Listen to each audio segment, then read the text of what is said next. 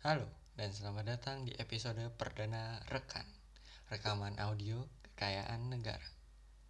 Sebuah podcast yang ditunjukkan untuk kalian semua yang ingin mengenal apa itu kekayaan negara.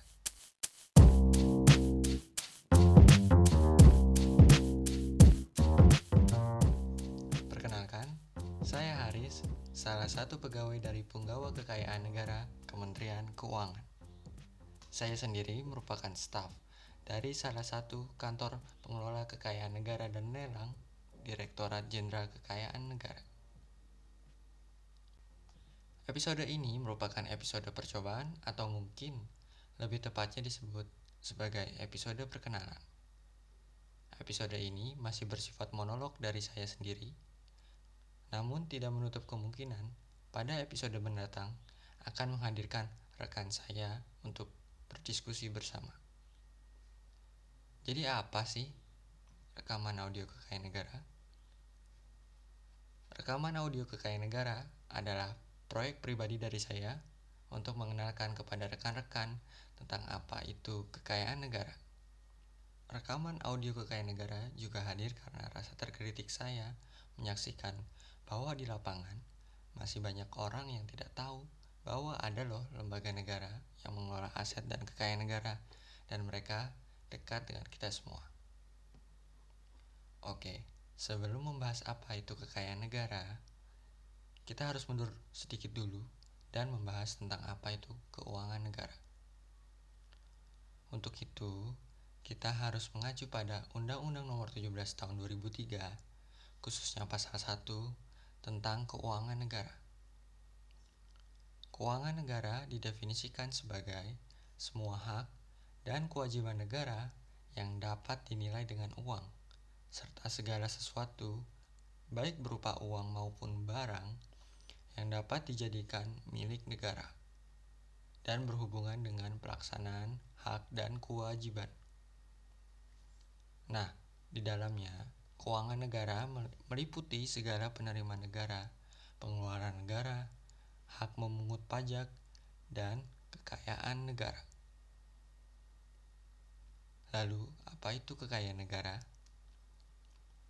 Kekayaan negara adalah semua bentuk kekayaan hayati dan non-hayati berupa benda berwujud maupun tidak berwujud, baik bergerak maupun tidak bergerak, yang dikuasai dan atau dimiliki oleh negara.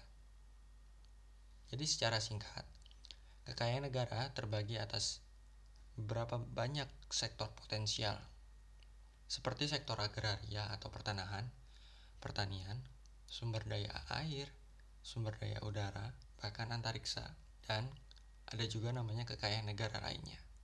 Jadi semua itu eh, maksudnya keuangan dan kekayaan negara diatur dalam undang-undang dan dikelola oleh Menteri Keuangan sebagai pengelola fiskal dan diturunkan kepada Direktorat Jenderal Kekayaan Negara sebagai eselon 1 yang mengelola kekayaan negara.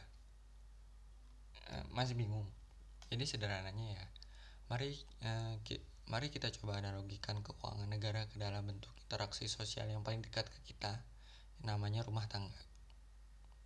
Dalam suatu hubungan manusia bernama rumah tangga, terdapat dua orang yang masing-masing memegang dua fungsi yang berbeda. Ada si suami dan ada pula si istri. Biasanya, si suami akan menjadi kepala rumah tangga dan memegang kendali terhadap sebagian besar kebutuhan rumah tangga. Ini biasanya. Dan sebagian besar lainnya didelegasikan kepada istri untuk dikelola. Contoh paling umum yang didelegasikan kepada si istri biasanya adalah hal keuangan. Dalam satu entitas yang bernama rumah tangga ini, terdapat lingkup keuangan rumah tangga.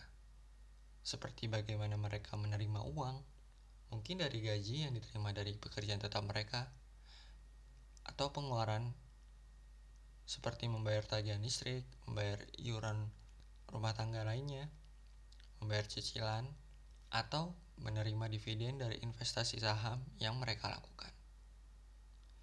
Ini semua adalah bentuk sederhana dari keuangan negara.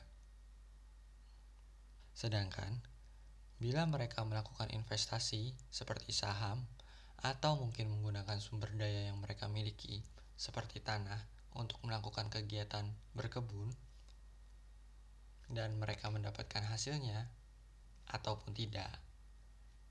Kegiatan mereka kan disebut sebagai kegiatan mengelola kekayaan rumah tangga atau dalam skala yang lebih besar kekayaan negara. Oke, saya rasa cukup untuk episode pertama kita. Di episode rekan berikutnya, kita akan membahas terkait Direktorat Jenderal Kekayaan Negara atau yang sering disingkat DJKN secara umum seperti apa tugas dan fungsinya, bagaimana struktur organisasinya, juga seperti apa saja layanan yang bisa diberikan oleh DJKN. Mudah-mudahan episode ini cukup memantik rasa penasaran para rekan sekalian untuk semakin memahami apa itu kekayaan negara. Dan rekan, mari kita jaga aset negara. Sedikit disclaimer bahwa saya, Haris, bukanlah seorang ahli kekayaan negara saya hanya bagian dari punggawa kekayaan negara. Sehingga apa yang Anda dengar dari podcast ini hanyalah sebagai bahan informasi dan untuk mengisi waktu saja. Koreksi dan perbaikan saya tampung dan disampaikan pada episode mendatang. Terima kasih. Sampai jumpa besok-besok, rekan.